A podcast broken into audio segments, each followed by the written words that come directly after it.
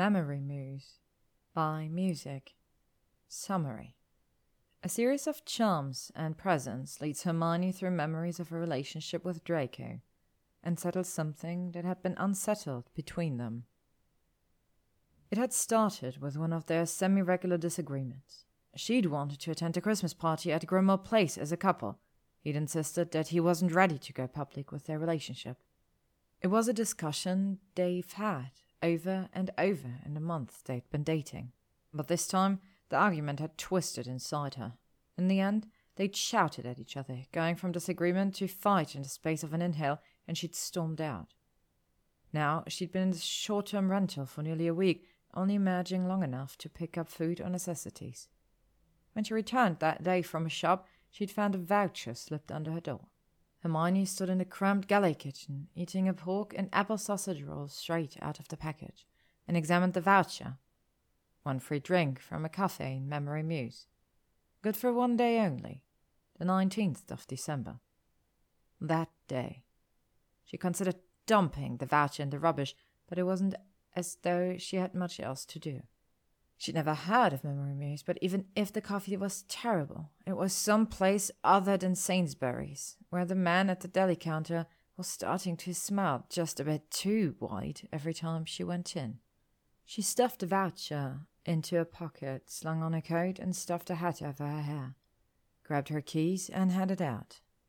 Memory Mews was two stops away on the tube, down a narrow passage between two chain shops.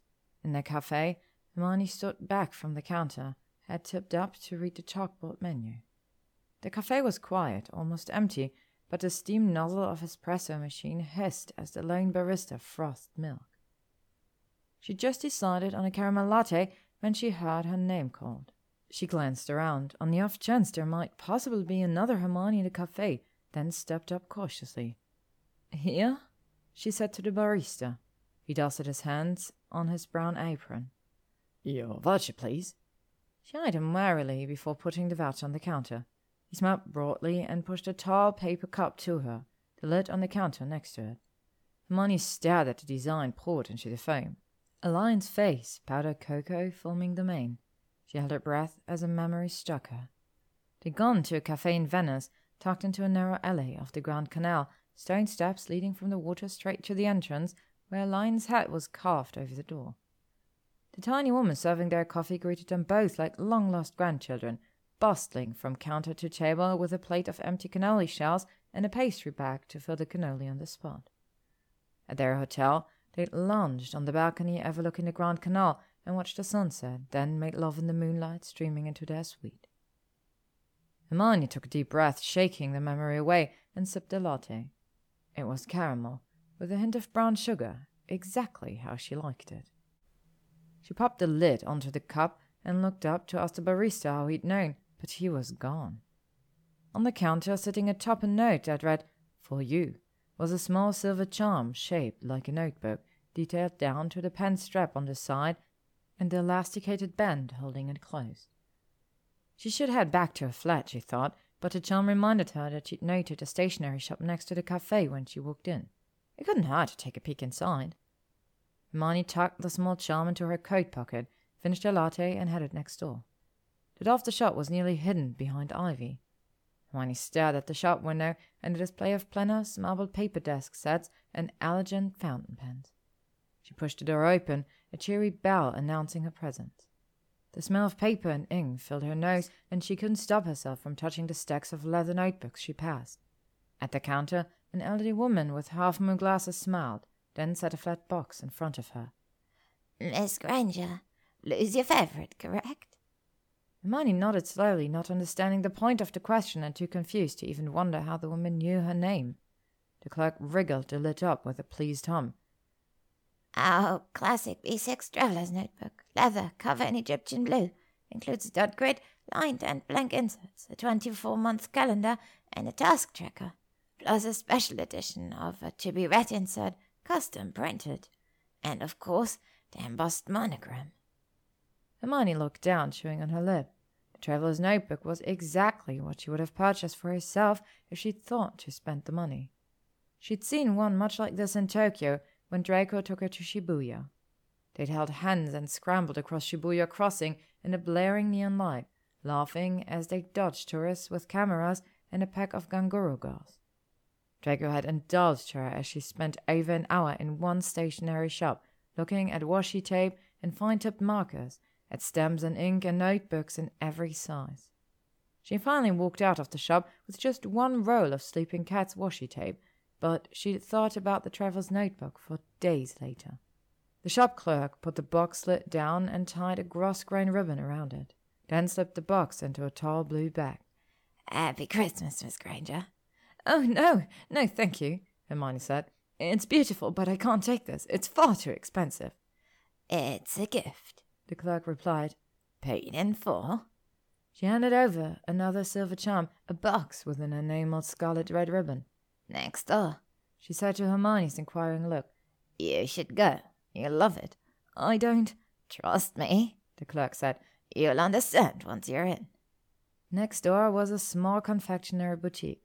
Hermione stood in front of a glass case full of row after row of chocolates truffles, bars, squares, bonbons, and more.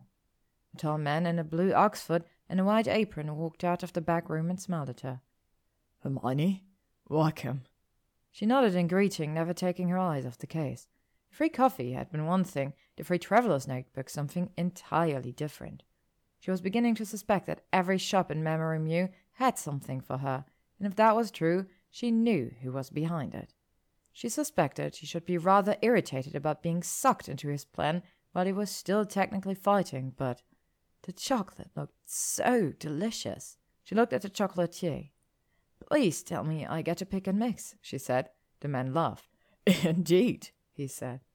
He plucked a rectangular box off his stack behind him, put a liner on the bottom, and added a set of dividers.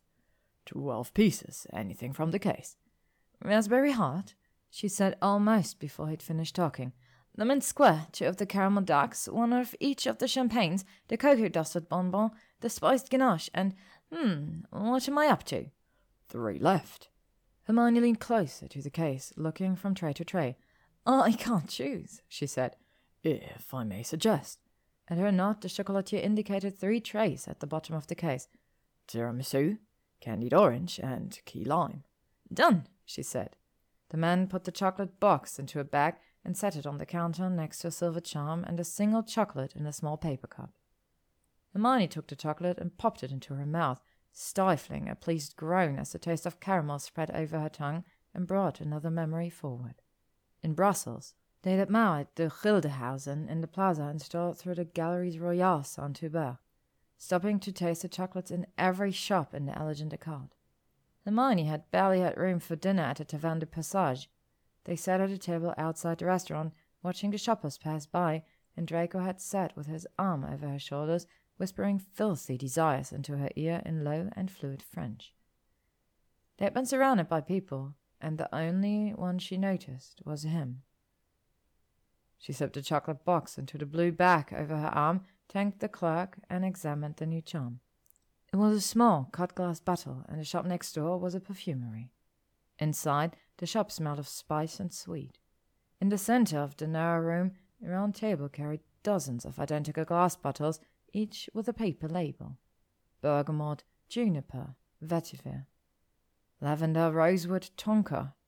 She picked up one bottle labeled Immortel, Helichrysum italicum, carefully worked the narrow stopper out and took a sniff. Caught hints of honey and rose, a whiff of chamomile, and something that reminded her of fresh straw. A tall woman in a crisp black jumpsuit came out of the back room. Welcome, the woman said in a Spanish tinged accent. We have for you one bottle of fragrance. You may create your own blend or select the one prepared for you. Hermione sniffed a couple of more bottles before holding a bowl of coffee beans to her face, clearing the scent from her nose. I don't know anything about perfume, she admitted, just that I like some smells and I don't like others. The woman smiled. She brought a bottle out from behind the counter and spritzed a long piece of cardstock. Waving the card in the air, she inhaled deeply. Peach blossom and lavender, she said. The heart is a blend of Damascene roses. The final stage will leave you with a sandalwood and ambergris. This is a scent for strong-willed women. Hermione leaned closer, not expecting much, then grabbed the woman's wrist and took a longer breath. Oh my god, she said. It's amazing. It smells like. She blinked back tears. It smells like the weekend we spent in Bulgaria. Went to the Valley of Roses. They're taking a private tour, their guide driving them through the valley well before dawn up to a vast field of roses outside an old distillery. They picked roses with the dew still on the petals and learned how to press the flowers to extract the oil. As the sun dropped that evening, they had enjoyed a bottle of wine from an ancient winery, the smell of lavender surrounding them. The woman nestled the bottle into a box filled with strips of tissue paper, closed the lid, and set another charm on top of it. Hermione added the box to her blue bag and examined the charm. Little silver teacup, the rim picked out in the thinnest strip of gold. Next door, she said, looking at the perfumier. The woman nodded. Feliz Navidad, Senorita Granger. The tea shop had her smiling before she'd even approached the counter and the young man behind it. Let me guess, she said. Like tea with a hint of fruit flavor? The clerk grinned. Apricot and peach, he said. Ceylon, loose leaf. He set a squat round tin on the counter. The lid had a dragon facing a lion, each with a front foot resting on the pages of an open book. The Cotswolds, she said as she touched the tin. We went to the literature festival in Cheltenham. We hired a cottage and we curled up on the sofa in front of the fire. We had a beautiful peach tea, and then he ran to me. Hermione opened the tin and took a sniff, the smell bringing back the memory of that trip. The creak of the leather on the sofa, the pop and snap of the locks in the hearth, the soft rustle as Draco turned pages, the slow and gentle thud of his heartbeat beneath her ear. They never made it to the bedroom that night, she remembered. The sofa had been long enough for them to stretch out together. He wrapped one arm around her, gently stroking her hair as he held the book up, his deep voice lulling her to sleep. Hermione took the tin and placed it gently in her bag, then looked at the clerk. She expected him to hand her another silver charm, but this time she was giving a miniature clock on a red ribbon, the face no bigger than her pinky nail. She curled her fingers around the clock and gasped as the air around her squeezed. She landed on Westminster Bridge, facing Big Ben. Snowflakes danced gently in the light of the tall street lamps. Hermione looked around, scanning the faces of the people hurrying past. There was no shop or vendor to give her another charm, and no one seemed to be interested in approaching her. She furrowed her brows, turning east to look at the London Eye and County Hall. It was the same spot, she realized. The previous New Year's Eve, Draco and she had stood in that spot to watch the fireworks. He held her against his chest, his hand on her stomach, and rested his chin in her hair, a small charm around them both, keeping them from being jostled by the tightly packed crowd. At midnight, she turned to kiss him, and he'd whispered for the first time that he loved her. In the midst of hundreds of people, it had felt as if they were the only two souls in a quiet and private space. Private, she thought suddenly. No one looking at them, no one questioning them, no one intruding. Just him and her, and the way they fit together. All of their trips together, all of the moments they'd shared between them had been about them. Draco, Hermione, and no one else in the world. Hermione closed her eyes, her hand slipping into her pocket to feel the small collection of charms. Someone touched her shoulder, and she jumped, spinning around. Draco stood behind her, a gift box in his hand. She stared at him for several heartbeats, her mouth working without any sound. She shook her head, full of disbelief, but the action made Draco blink and look down, his face falling. Right, he said, putting the box into the pocket of his heavy black coat. Oh, I see. Give me a couple of days to pack, and you can have the flat if you want. She dropped her blue shopping bag and threw herself at him, almost knocking him into the green balustrade. You idiot! Draco caught her up, both arms wrapped tight around her. He sat down at her face, his eyes full of weariness. Is that Draco, you idiot? Why did you bother with all this? Or Draco, you idiot, none of this makes any sense. Or maybe Draco, you idiots, all those memories hurt, or no, she said, sliding her arm around his neck. None of it, none of that at all. Every last one of those gifts reminds me of some of the most wonderful times I've had in my life because every last memory was something I did with you. Then why am I an idiot? She smoothed his brows with her thumb, watching his eyes. I was calling myself an idiot, she said, because I realized something. I thought you were keeping our relationship secret But that wasn't it. That's never been it. You wanted to keep our relationship private, without everyone watching us or questioning us or waiting for us to fail. He pressed his lips together and nodded. I didn't realize you thought I was trying to hide things between us. I love you, Hermione. I'm not ashamed of you. I only. He sighed. I only wanted time for us to be sure we were going to work before we let everyone else stick their noses in it. I understand. Now. She brushed a few snowflakes out of his hair and went up on her toes to kiss him. And if you still need time, if you're not ready, I understand that too. He smiled against her mouth before lifting his head, a pink flush across his cheeks that had nothing to do with the cold. Well, he said slowly, that. He laughed under his breath. Now you tell me. He released her and stepped back, gesturing her to turn around. In the golden light of a street lamp, a group of their friends from Hannah Abbott to Blaise Zabini stood clustered together. Hermione stared, mouth open, at their broad grins and wide, excited expressions. Pansy stuck two fingers in her mouth and wolf whistled. Bill nudged Fleur and pointed eyes widening. As one, the entire group went silent. Hermione turned. Draco looked up at her from one knee, his hand in the pocket of his coat. Hermione, I. Yes, I will, I accept. He laughed and drew out the gift box he tucked away earlier. Don't you want to hear my speech? I worked on it for ages. She bent over him, both hands on his cheeks, and kissed him until a roar went up from their friends. As long as that speech includes the words, Will you marry me? I don't need to hear it, she whispered, because I'm not changing my answer. Actually, it included the words, Please marry me, but close enough. He stood, popping the box open. Hermione pulled off her left glove, and Draco took her hand, sliding the dark ruby ring onto her finger. I love you, he said, and I'm absolutely ready for every damn witch and wizard in England to know about it. Good, let's make it official. She threaded her arm through his and picked up a shopping bag, leading him over to their friends beneath the street lamp. This Christmas, I thought I might be accepting a party invitation with my boyfriend, she said with a wide grin, but change of plans. Draco smiled. We'll let you decide who gets to be the first to send an invitation to my fiancée instead. Another row went up, and their friends surrounded them with congratulations and smiles. Hermione went up on her toes and kissed Draco as if he were the only person in the world. The end. Thank you for listening to Memory Mews by Musyc.